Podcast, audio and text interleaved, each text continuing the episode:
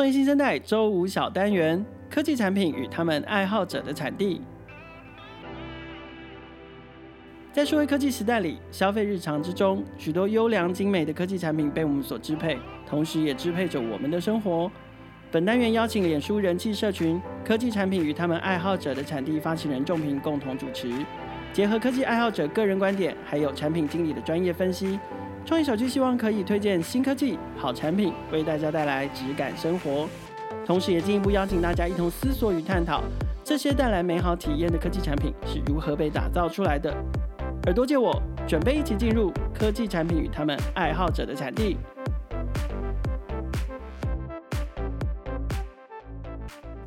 欢迎创业新生代的朋友们一起来跟我们收听我们这次新的周五小单元，也就是科技产品与他们爱好者的产地。那我要先介绍我们这个单元的，呃，今天的来宾，同时他也未来会是我们这个单元的共同主持人，也就是科技产品与他们爱好者的产地这个社团的发起人仲平。我们先请仲平跟听众朋友打个招呼。嗨，大家好，我是仲平。好，感谢凯尔的介绍跟邀请。哎，仲平，自我介绍一下好不好？就是我们要要要来聊聊科技产品与他们爱好者的产地这个社团之前，可不可以先介绍一下你自己？好啊，没问题。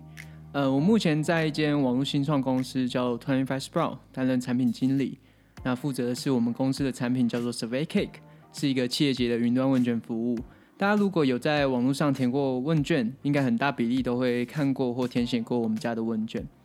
而我自己的背景呢，大学是读财经系，但因为发现自己对金融产业其实没有什么兴趣，研究所就去读了科技管理，然后去，oh. 所以转而投入网络产业，直到现在。不过我也不是一开始就是我呃产品经理啊，之前我也做过专案经理和产品行销的经验，研究所也有接触过服务设计的领域。而这个每一段经历呢，对我来说其实都是不管是经营科技产品这个社团，或是如何看待一个科技产品，都有蛮大的帮助。哎，我很好奇哦，就是你可不可以聊一聊你自己职业上面这个转变？因为事实上，呃，我认识仲平蛮蛮久了，就是当然是因为 Survey Cake 的关系，就是。呃，创业小聚其实很早就是 Survey Cake 的用户，然后但是当呃当然就是 Twenty Five Sprout 刚刚在刚开始在刚推出 Survey Cake 这产品的时候，创业小聚就采访过他们，然后所以我们也就进而开始使用这个产品。然后我记得仲平当时应该还是在 Survey Cake 实习，嗯，是没错，对，所以我们那个时候因为一些活动的关系啊，呃，当时应该就就已经认识了仲平。我很好奇，你自己也提到就是说，呃，就学背景你有财经的背景，然后有呃。科技服务的背景，对，然后，呃，你也做了，你也做过专案经理，做过产产品经理，你也做过，呃呃，U UX 等等的，对，就是什么样的那个过程，让你最后决定你你会走向产品经理这一条道路？对。呃，我一开始在 Survey Cake 其实做的是产品行销的工作，就是实习的工作。对，那那时候我负责的其实算是产品很早期在。譬如说产品的定价，或是我们到底要呃为这个产品找什么样的目标客群，对，然后要用提供什么样的价值主张去吸引我们的使用者前来使呃使用我们的工具，对。那那时候我觉得对我来说最大的学习就是我学会怎么样去看待使用者他真正的需求跟痛点，对。然后我们要相对应的提供什么样的。价值主张跟内容去吸引他们使用。Uh-huh. 那呃，我研究所本身也是呃有去学了服务设计的领域。对。那我觉得这段经验也让我更加去理解使用者或者跟什么使用者的旅程。那他们在每一个环节到底需要什么东西？嗯嗯。那我们要怎么样去看待一个呃使用者怎么样使用这些产品？我觉得都是一个对我来说都是一个很好的经历跟经验。嗯。那。我觉得为什么最后选择产品经理这条路的原因，是因为做产品行销，你最终还是产品之后，你要负责把你的价值主张传递给对的目标客群，但你终究可能比较难去改变产品本身的定位跟走向，还有需要开发什么样的功能跟产品每个版本需要怎么样去做迭代。嗯。那我觉得，呃，产品经理对我来说是目前可以比较去。呃，协助去主导这个产品走向，去终最终达到我的呃想达到的价值。我觉得这个职位是我目前呃想要尝试的呃职位，这样子。嗯，就很像是说，呃，你你也做了产品行销，你也做了服务设计，然后你也尝试想要去满足消费者，满足满足你最后的用户。对。那这一切的起点跟终点其实都要是产品，是你你，一定要有一个产品，你才能够去满足你的消费者，你才有东西去行销。可是你的终点也是最最终是你还是要带给他们良好的体验，你还是你还是要真正做到成功的行销，把东西销售出去或是推广出去。呃，所以所以我才会说，产品的呃产品是这一切的起点，也像是终点。对，然后它一直不断的循环，然后这也是为什么让你在职涯上面会。到目前为止是非常有热忱，愿意投入产品经理这个领领域的原因。对，没错。好，那这个原因是你之所以要发起这个社团的原因嘛？我们是呃再讲一次社团名字，虽然有点长，叫做“科技产品与他们爱好者的产地”。然后我觉得这是这样，这是跟哈利波特，对对，就是 偷系偷用一下，对对。但其实这个产呃社团的概念呢，嗯、其实来自于国外一个蛮知名的网站，叫做 Product Hunt。它是一个大家可以分享产品跟搜寻产品的一个地方。对，比如说你可以在平台上看到每天新推出的产品有哪些，又有哪些产品在被大家比较热烈的讨论。而而而且就是它能够，我我不太确定，就是这个可能请钟明跟大家分享一下。是就是它要是能，它必须要能够一直登在那个我首页，或者是呃，好像是必须要透过非常多人去集气去支持，它才能在那里。没错。也就是说，它不是一个你可以去买，或者是它是完全是由站方一单方面的去决定的事情。对，因为本身 Hunt 这个平台，它是能够审核大家想要上上架的一些产品，但终究上架之后的结果，其实就是来自于社群他们一些投票跟评论之后的结果。比如说，呃，我产品不管是还没上线或者已经上线，在这个平台，大家每天会去投票。去决定说哪些东西是他们真的喜欢的。那如果有一些比较细节的部分，他们会在那篇呃那个网站的贴文底下去热烈讨论说，呃，为什么我会做这个产品？那你想解决什么问题？嗯、那有些可能使用者会觉得说，可能也会蛮犀利的说，是不是已经有相对应的产品啊？为什么要做这个？抄谁的啊？对对对，或是但是本身你今天如果是产品的创办人或是发起者，你就会有这个机会跟曝光去跟。真正的目标使用者去解释说，我做这个跟其他竞品的差异，或是以前没有人做，那我终究想要解决的问题是什么？我觉得这是一个蛮有趣的社群互动。所以之前其实也蛮常看到，呃，尤其是软体的软体创业公司，是，然后他们创办人就在脸书上面说，我们的产品登上 Product Hunt，对，然后希望大家来一起集气啊，然后一一起留下好的 comment 等等，对，对，所以它是一个。它是一个尊重群众智慧跟尊重使用者智慧，然后让好的或新的产品得以曝光的一个管道。对，没错。这个你你的社团其实是像 Product Hunt 这样的精神来致敬的。是。可是你你选择成立的是脸书社团，不是一个网站。对，没错。就是呃，其实我个人觉得，目前 Product Hunt 在对我想解决问题，就是说你要找到合适的科技产品跟服务，然后有效应用在生活跟工作上，我觉得还是有一点困难，或没有办法满足。再加上目前台湾，我自己目前调查起来，其实好像没有一个地方是真的可以分享各式各样的科技产品跟服务的，所以我才是想说，先透过脸书社团这种大家在软体产业很常讲 MVP 的概念，去逐步验证心中的一些想法。OK，所以。嗯、呃，未来这个社团可能长成什么样子不一定，说不定你会自己闲闲没事做了一个 App 版。For now，他现在先是用一个脸书社团。他目前我是有慢慢把一些想法去做成网站，然后再逐渐去验证一些，就是我在社团上觉得有趣的点了。OK OK，但是目前的活动都还是先还是以脸书社团为主，因为开发者目前只有我一个人这样子。啊，那那可不可以跟我们聊一下现在脸书社团经营的成绩，包含就是哎，现在有我我看好多人哦，而且而且其实最早是。仲平自己一个人先开始一头热的，对，分享很多好的产品或者是服务，对，甚至是好的 podcast 节目，嗯哼，OK，因为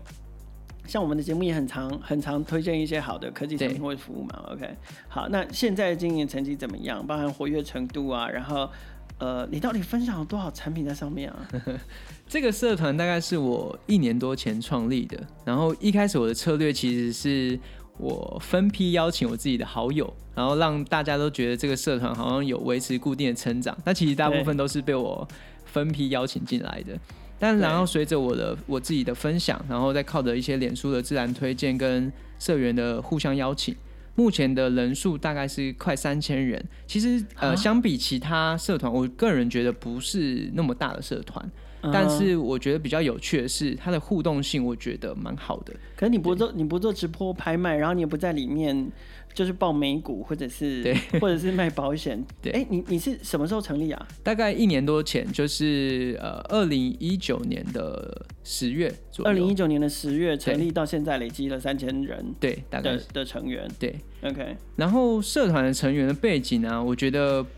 比较难避免的就是目前还是以软体跟网络产业居多啦，因为大家会对于科技产品或是在脸书社团比较活跃的，大部分是这类型的的产业。但我觉得比较有趣的是，职位跟工作经验其实分布的蛮多元的。譬如说，社团目前有很多公司的创办人、执行长、技术长、产品经理、设计师、工程师、业务或是什么商务开发或自由工作者等等。有，有人发讯息说，请你们做业配吗？呃，坦白说有，欸、真的、哦，就是，但是他们业配的形式比较，以目前来说比较多是，呃，希望我可以当做媒个人的媒体去帮他们 promote 自己的商品，对啊对啊对啊，然后写开箱文啊，或是做一些业配的文章。对，然后所以所以各位广告各位广告主现在听到了那个仲平，现在除了社团之外，他还多了 podcast 节目。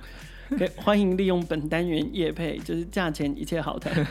不过不过不过这边呃，我目前都是自己去愿意帮帮他们分享的原因，是因为我自己对于这个社团或是呃的定位，其实比较不像是媒体。反而是平台，嗯嗯，因为以我来说，我终究不可能自己去当一个三 C 达人，去介绍所有类型的科技产品，我还是得仰赖其他的，比如说科技的好手啊等等，去帮我分享一些我们可能没有办法发现的一些科技产品。这样，而且因为 SurveyCake 太忙了，谢谢老老板。对对对，就是恭喜 Twenty Five Pro，就是忙。很多非非常多客户，所以对 SurveyCake 太忙了，让仲平根本没有业余的时间可以经营自媒体。老板，老板不知道会不会听？老板一定要听啊！就是有这么杰出的员工，然后热心的分享好的科技产品，我觉得这个是作为一个产品经理，呃，是呃，就是说这个社团作为一个 side 产品经理的 side project 来说，其实。对自己在做的事情也是有帮助的，因为表示你自己本身在做，在负责产品，可是同时你一直打开你的雷达，在关注，不管是国内哦，包含也包含国际上面有什么样什么样好的新的产品，它提供了什么样的功能，然后贡献了什么样的价值，解决什么样的问题，这些其实都会成为你自己作为产品经理的一个一个养分，所以。同样的，这也是我觉得这这也是我观察到这个社团一个很重要的精神，就是如果其他的成员你自己也是新创创办人，或者是你你自己也是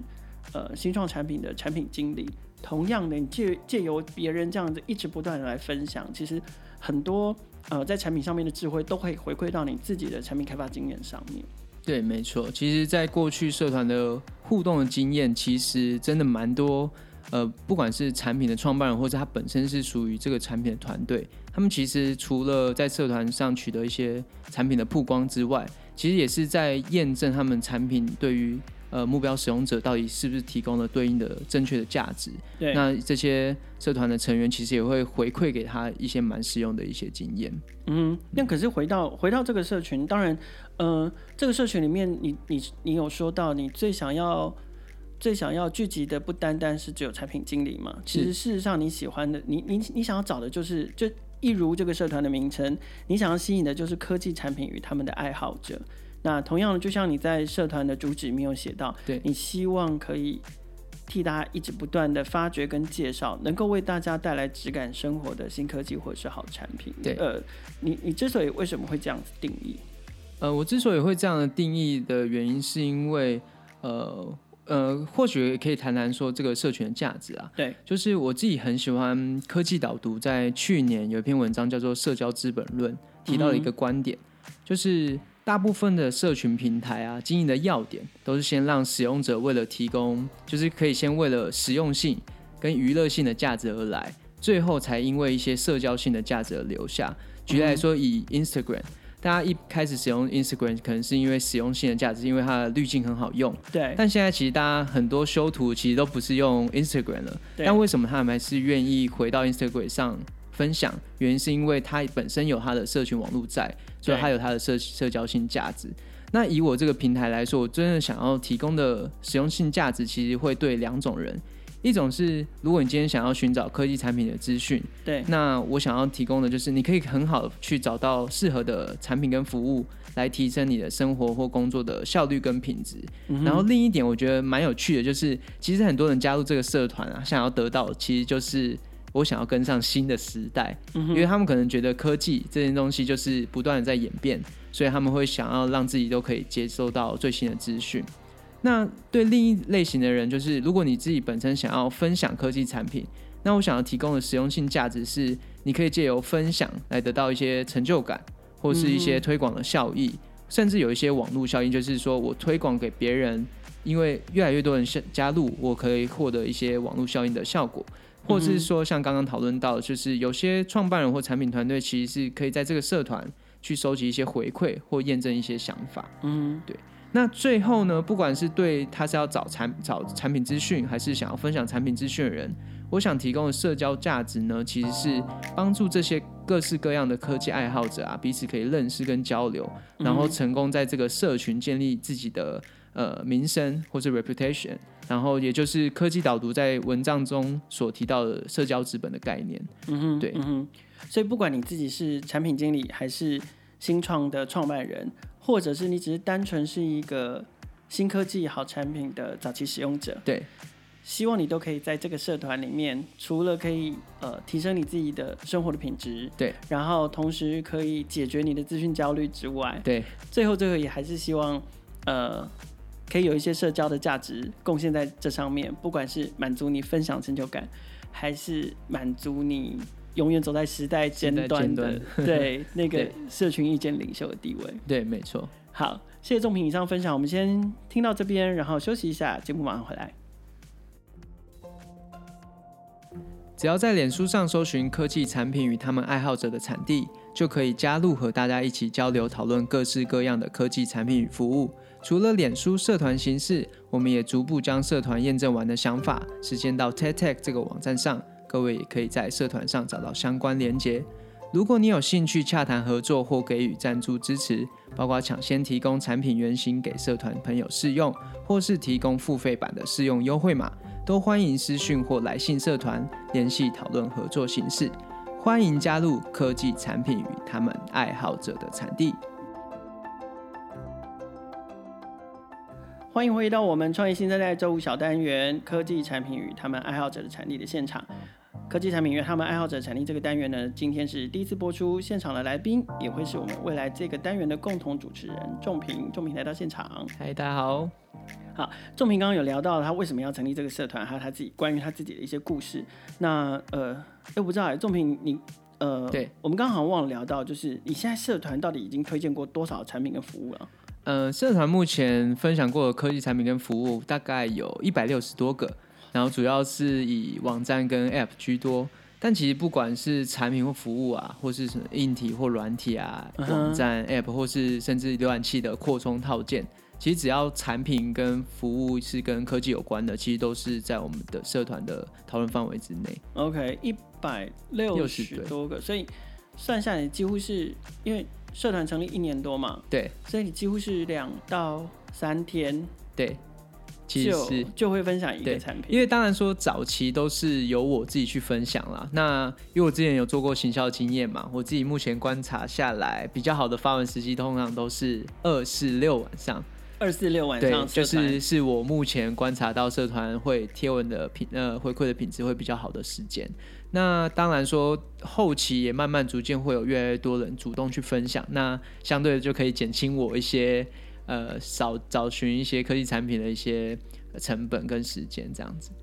呃，听众朋友可能有一些人还没有加入到这个社团哦。OK，你们听完节目之后可以去加。你们只要在在 Facebook 上面搜寻科技产品与他们爱好者的产地，你试试看搜科技产品，看会不会跳出来了。对，应应该是会啦，因为自然推荐的流量还蛮多的。对啊，然后我们那个节目的描述上面也会也会放网址哦，你们可以直接点网址进去。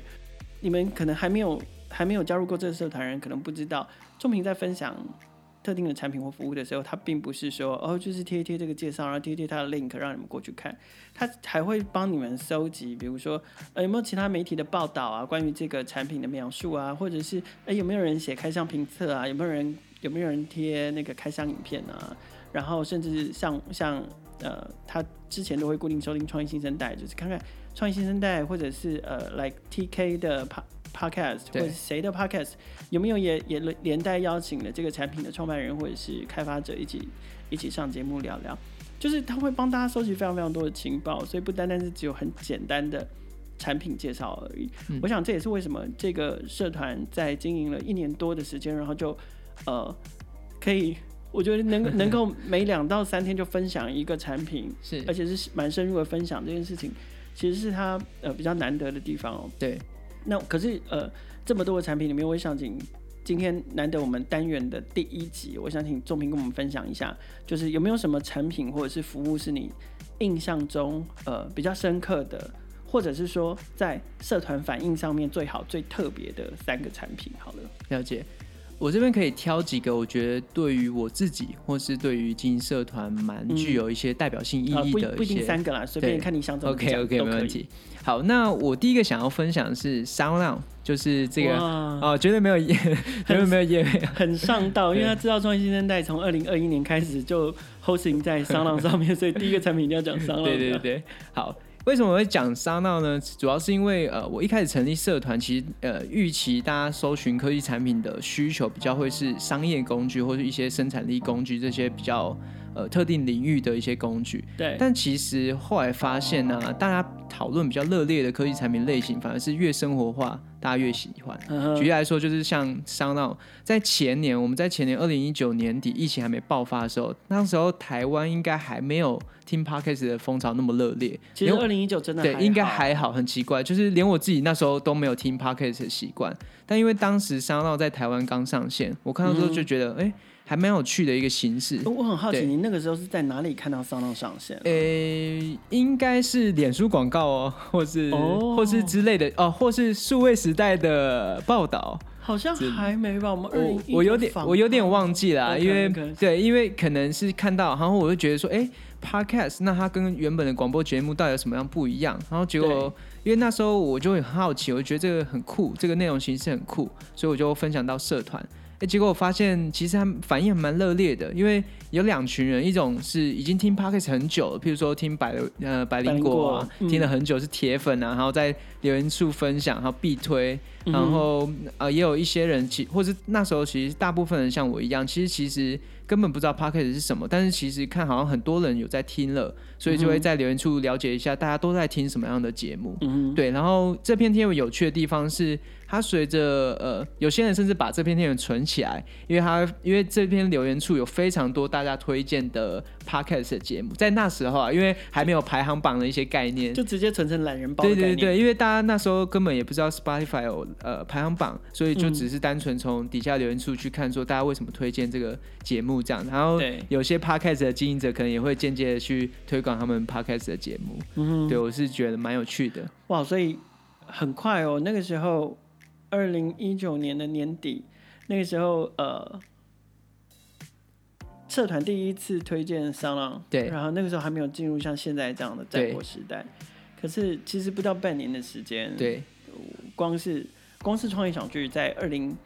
一呃，二零二零年我们大概就采访了三个跟 Podcast 有关的，对，有关的新创团队，是对，其实崛起是非常快的。对，然后那时候 SoundOn 呢，你还有什么产品你比较有印象？另一个我觉得蛮有趣的例子是，也真的是有点超乎我预期，是因为当时社团有一个我的朋友，他推荐了一个呃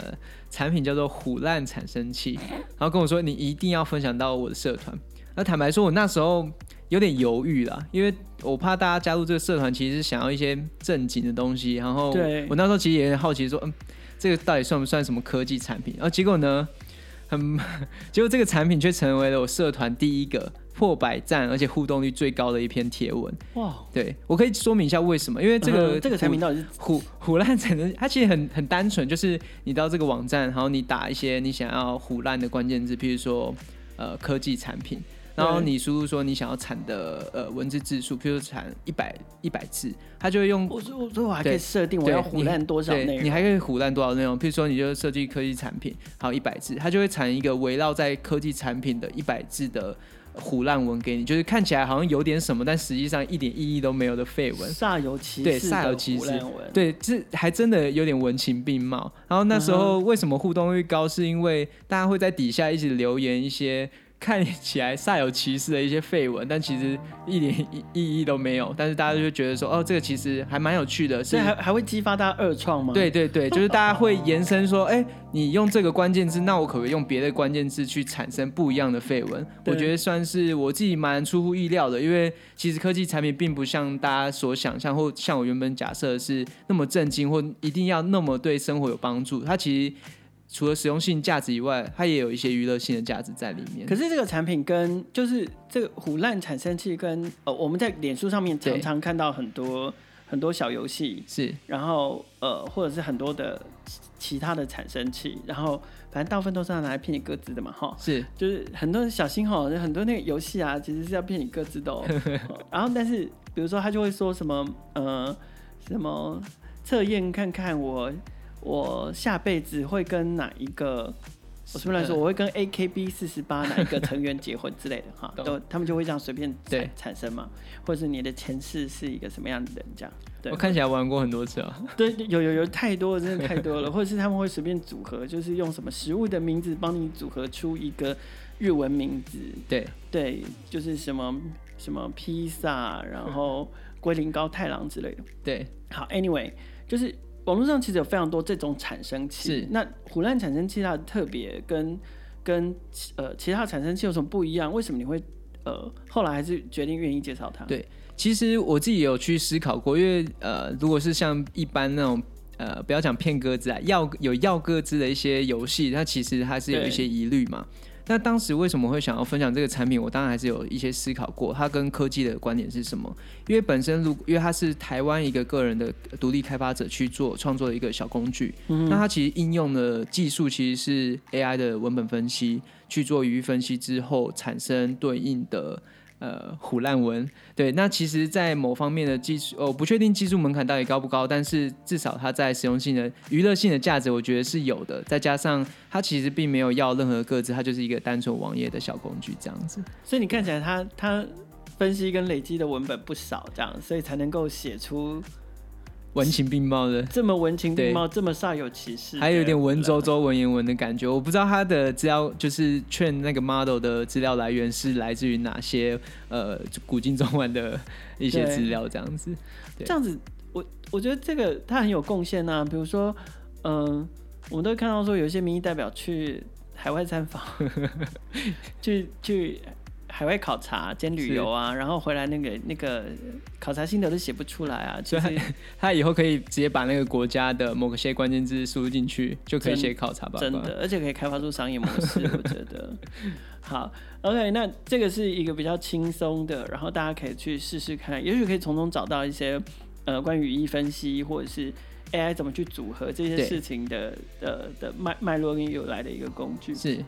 然后还有呢，你还有没有？呃，其他让你印象最深刻的科技产品？嗯，我觉得近期有一个产品对我来说非常有意义，那是一个叫 Swipe 的服务，是我觉得还蛮特殊的一个案例，是。它这个服务主要是提供接案者去提供呃各式各样的虚拟公司的服务，帮包括帮人家开发票，或提供线上劳报单、金融支付等等。对。那为什么我觉得这个范例很有意义的原因是我其实不是这个服务的 TA，就是我自己不是接案者，我也不是发案者。我能理解就是啊，它大概就是嗯减少彼此在处理税务跟金流的成本。对。但为什么这有意义？是因为社团本身，因为像刚刚提到，其实有很多各式各样的接案者跟发案者。有些是老板，也有些是自由工作者。那他们其实就是实际的使用者，所以他们可以给予很真实的疑虑。因为其实像类似的服务，它是有法规上的一些问题，或是呃税法等等的需要考量的。那为什么他们这个产品可以提供这样的服务？这些使用者他对他们来说真的有价值，但是可能会疑虑说：哎，我会不会使用这个产品有一些法规，或是违反一些？呃，法规上的限制，那也刚好这个实际的产品方 Swipe 的创办人或工作团队其实有被邀请到社团，所以他们就会来到呃，在这个社团有一个不只是单向的互动，而是多项的交流。那我觉得对产品方来说，它可以更直接接触使用者，去优化它的产品，然后降低使用者的疑虑。我觉得这个在台湾发展科技产品或服务，其实是还不错的正向的发展，对啊。嗯哼。嗯最后，最后我想您做评分享，因为其实，在我们录音前的聊天里面，你有聊到，是其实呃，刚好在二零二零年远距工作的这个心态里面，是其实有一系列的产品的推广跟介绍，是也也是让你觉得在这个特殊的时空环境之下特别有意义的。对。其实，在去年三月全球疫情逐渐升温的时候，有社团的朋友跟我建议说：“哎，希望可以调查一下大家在远距工作的一些是都是使用什么样的工具。”对。那脸书社团其实有一个调查形式的一个贴文的形式啊，所以我就让大家去投票说：“哎，大家在远距工作有哪些使用的工具啊？比如 Slack 啊、Google Drive 等等。”那在留言处，我觉得除了大家去投票说。哪些工具他们使用以外，也会分享实际远端工作遇到的情形跟困境，就变成是除了单个产品的讨论之外，连同呃使用情境啊、使用方法，还有是谁什么样的团队在使用，其实都会一起在呃交流。那这个也是我觉得平台一直希望能提供的价值啊，因为如果我们是希望帮助每个人都找到合适的科技产品跟服务，我们除了告诉大家有哪些好产品以外，其实还是需要跟大家说。诶，哪些好？为什么好？是谁在用？以及是怎么用的？那如果我们当产品、人跟方法这三个资讯都具备的时候，我觉得才能真正的去有效帮助大家找到合适的科技产品跟服务。所以，人、资讯、呃，人、产品跟方法，人、产品跟方法三者都具备，然后我们都把它汇集在社团里面，希望可以帮助人找到真正适合他的产品。对，没错。好，非常谢谢仲平的分享。我想刚刚仲平分享的这个价值，不单单是科技产品与他们爱好者的产地，这个社团想要传递的，其实。某种程度也符合了创业新生代希望透过资讯分享带给大家的价值。这也是为什么呃创业新生代会在二零二一年开始，希望可以邀请仲平一起来跟我们合作。这个单元就叫做科技产品与他们爱好者的产地。谢谢你收听今天我们这个单元第一集的节目。未来这个单元呢，我们会在隔周的周五推出，然后会有我跟仲平共同主持。我们有可能会邀请特定的产品或服务的开发者也好，创办人也好，产品经理也好。甚至可能就是这个产品的狂热粉丝爱好者，一起来跟我们上呃上节目，跟我们分享特定的产品跟服务，同时也推荐给大家，欢迎大家锁定。创业新生代正式登陆 SoundOn 喽！创业小区的朋友，接下来都可以在 SoundOn 上面听见每一个创业新生代。当然，我们在不同的平台也有放送，包括 First Story、KKBox、Apple Podcast、Google Podcast 和 Spotify 等等。每周三和周五固定新鲜上架。欢迎大家随选收听、订阅、分享，和我们一起共同关注创业新生代。